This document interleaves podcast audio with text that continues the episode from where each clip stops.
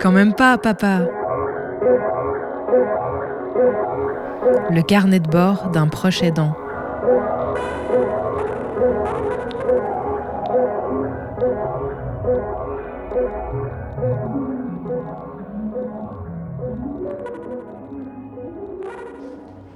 Quand euh, la maladie apparaît, quand on découvre que son enfant est atteint d'une maladie dégénérative, il peut arriver que ce soit tout un monde qui s'effondre. Du moins, on s'était projeté dans une parentalité, on avait imaginé euh, une suite à sa vie, on s'était euh, dit qu'on allait faire les choses d'une certaine manière, et on s'aperçoit qu'avec cette maladie qui arrive, il y a des plans qu'on avait faits, bien qui vont pas se réaliser, ou qu'on va devoir imaginer autrement. Dans cet épisode, je voudrais raconter ça, je voudrais raconter comment, euh, eh bien, parfois on tombe dans le piège de euh, comparer euh, les choses, comparer ce qu'on ne pourra pas vivre avec ce qu'on vit, comparer ce que les autres vivent avec ce que nous on vit ou ce que notre enfant vit. Je voudrais parler de toutes ces questions et de la manière dont eh bien, j'ai le sentiment qu'il est possible de se construire malgré ces pensées qui parfois peuvent, peuvent arriver.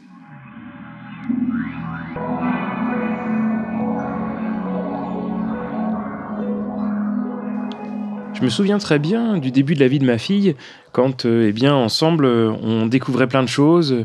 Euh, je me souviens de la première fois où on est allé à la médiathèque et où elle courait dans tous les sens tellement elle était heureuse de découvrir autant de livres euh, qui étaient à sa portée et qu'elle pouvait parcourir.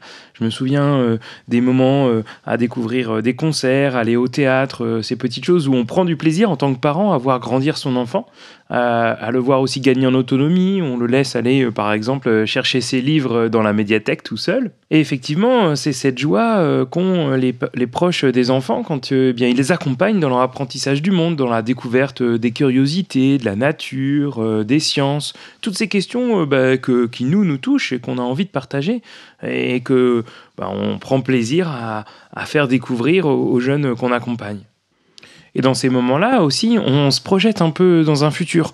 On imagine les moments où euh, l'enfant grandissant va pouvoir construire une complicité sur des choses qui nous intéressent, sur des choses qui sont un petit peu moins accessibles aux très jeunes enfants, puis qu'on imagine pouvoir explorer ensemble des lectures un peu pointues, euh, un cinéma qui nous touche, euh, des événements culturels, des, expositions, toutes ces questions-là qui au fil du temps font que ben, on aime être adulte et qu'on a envie de le partager avec un enfant qu'on imagine voir grandir et qu'on imagine accompagner.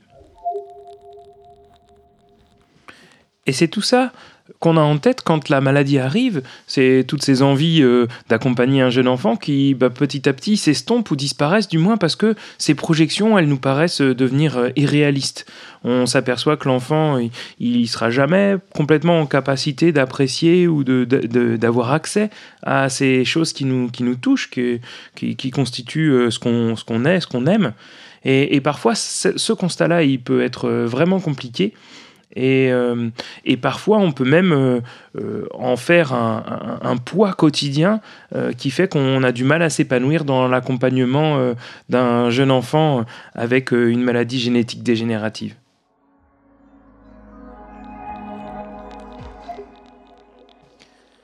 Et c'est vrai, contrairement aux autres parents, on le sait, notre rôle, je l'avais déjà évoqué, c'est pas celui d'accompagner un enfant vers l'autonomie, mais c'est en fait de l'accompagner dans son cheminement euh, euh, avec ses spécificités, euh, avec les handicaps qui grandissent, qui viennent progressivement teinter, imprégner le quotidien et le rendre parfois plus compliqué.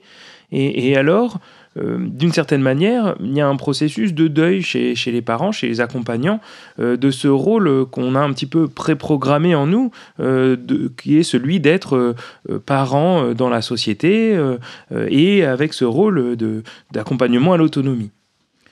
Et je crois que si on ne procède pas de ce processus du deuil, si on continue d'avoir en tête euh, ce qu'aurait pu être un avenir euh, alternatif dans le cas où la maladie n'aurait pas été présente, si, si on continue d'être imprégné de cette question-là, euh, ça me paraît être vraiment très compliqué d'accompagner un, un, jeune enfant atteint d'une maladie dégénérative et de d'aimer prendre du temps avec lui, de d'être pleinement dans, dans, ce qui fait qu'il aime et de ce que fait qu'on aime en commun.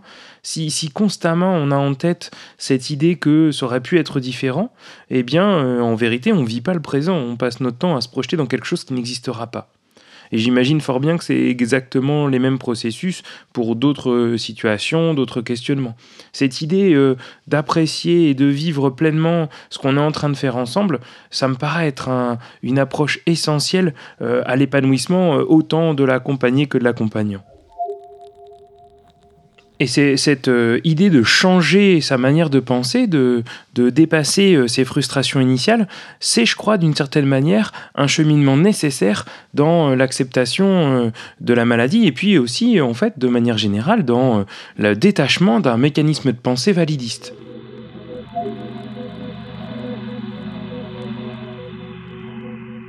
Alors le validisme, c'est quoi? Euh, c'est ce mécanisme qui consiste à considérer que les valides euh, constituent la norme de la société et, que eh euh, toutes les personnes qui ne sont pas valides sont des personnes qui ont quelque chose en moins et qui ne sont pas des humains pleinement aboutis. Alors c'est un peu brutal de le raconter comme ça, mais on s'aperçoit que dans le monde dans lequel on a grandi, euh, ou qui n'est pas une société inclusive, où dans, le mécanisme global, les humains n'ont pas tous la même place puisqu'ils n'ont pas accès aux mêmes choses, notamment euh, dû au handicap, eh bien on est dans une société validiste. Et apprendre euh, à, déceler ces mécanismes, à les dépasser pour considérer les personnes en tant que personnes et non pas euh, les considérer comme euh, en premier lieu porteuses d'un handicap, ça, c'est un outil d'aide à l'épanouissement et en fait à, la prise en compte du handicap sans pour autant que ça constitue eh bien, un élément caractéristique des personnes qu'on côtoie. Ces idées, elles sont un peu théoriques, mais je suis convaincu que c'est un outil nécessaire euh, à l'épanouissement et puis euh, au fait euh, d'être pleinement engagé dans l'accompagnement quotidien d'un enfant avec une maladie dégénérative, parce qu'au final, se libérer de la pensée validiste, c'est se libérer aussi d'un mécanisme de pensée négatif, où eh bien, on penserait constamment à ce que l'enfant ne peut pas faire ou ce qu'il aurait pu faire s'il n'avait pas eu la maladie. Se détacher euh, de, cette manière de penser, c'est penser à l'épanouissement de l'enfant euh, aujourd'hui euh, tel qu'il est. C'est pour moi un, outil essentiel pour aimer vivre au quotidien, en faire des choses ensemble, faire les choses dont on est capable tous les deux en même temps. Et puis, bah, finalement, puisqu'on construit ça ensemble, bah, on aime les faire. Voilà, on y prend du plaisir. Euh, et, ça permet aussi de se libérer euh, d'un mécanisme qui peut aussi souvent être frustrant, qui est celui euh, de regarder un peu le futur et puis d'imaginer bah, ce que va être la maladie qui progresse. Alors évidemment, des fois, c'est nécessaire pour anticiper les choses. Mais si on passe son temps dans le futur à, planifier les difficultés qu'on va rencontrer, c'est rater les moments d'aujourd'hui, ceux qui font qu'on prend plaisir à chaque instant. Et puis ça veut dire aussi que eh bien ça permet de, continuer à proposer chaque jour les choses qui la font évoluer, qui l'aident, euh, qui, qui lui faire découvrir de nouvelles choses. C'est pas rester ancré dans une difficulté euh, en se confrontant aux choses impossibles, mais c'est plutôt euh, explorer les possibles avec ce qu'on peut vivre ensemble. C'est trouver de nouvelles activités qui vont continuer à lui offrir un espace d'épanouissement sans la confronter à une difficulté insurmontable. Cette idée euh, d'éviter de comparer, de considérer la personne en ce qu'elle est et ce qu'elle aime faire plutôt que de la placer dans une échelle des, possibles humains, eh bien, c'est aussi quelque chose euh, qu'on peut, euh, qu'on peut essayer de vivre en évitant de constamment comparer son enfant aux autres enfants qui nous entourent.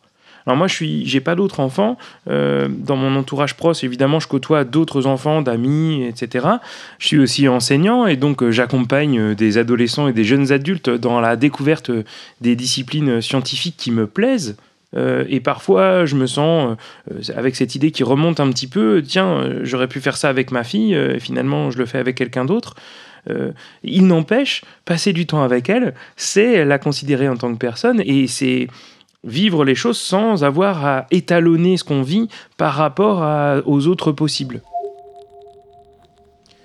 Et au final, même si c'est certain, il y a besoin de prendre du recul, de penser à plusieurs échelles, de penser l'évolution de la maladie pour mieux accompagner dans le futur, euh, eh bien, si on passe son temps à regarder le passé ou à penser euh, si elle avait vécu autrement, comment ça aurait été, on n'arrive pas à avancer dans le quotidien. On est toujours ancré dans cette euh, position validiste et au final, on en revient à ignorer ou à, à, occulter le fait que c'est une personne et qu'elle aime faire des choses et qu'il y a des questions qui la préoccupent et que on aime faire des, choses en commun.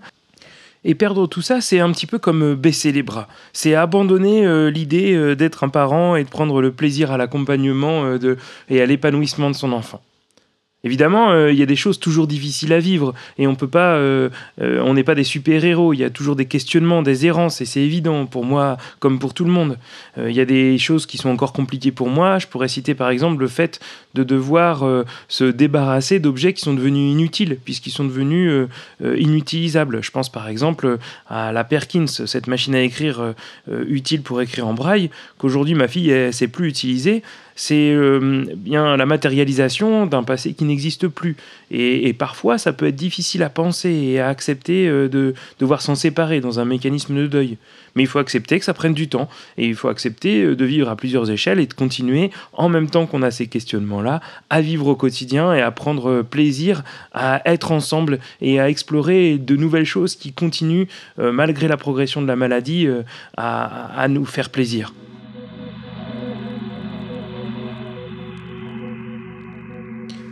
Si vous avez envie d'en lire un petit peu plus euh, sur cette question du validisme et du fait d'arrêter de comparer constamment, je vous invite à aller consulter le site internet du Clé, le collectif Lutte et Handicap pour l'égalité et l'émancipation. C'est pour moi une référence et il propose un ensemble d'outils euh, pour penser et comprendre cette question du validisme et pour euh, travailler à l'émancipation des individus. Et je pense qu'en tant que proche aidant, c'est quelque chose auquel il faut avoir pris le temps de réfléchir.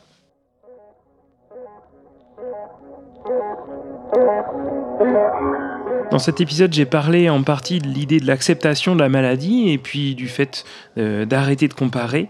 C'est quelque chose qui peut être nécessaire euh, à transmettre à son entourage euh, quand la maladie apparaît chez la personne qu'on accompagne, eh bien notre devoir il est aussi d'aider cet entourage à comprendre et, parfois eh bien ça peut être difficile. C'est ce dont je voudrais parler dans le prochain épisode de Quand même pas papa.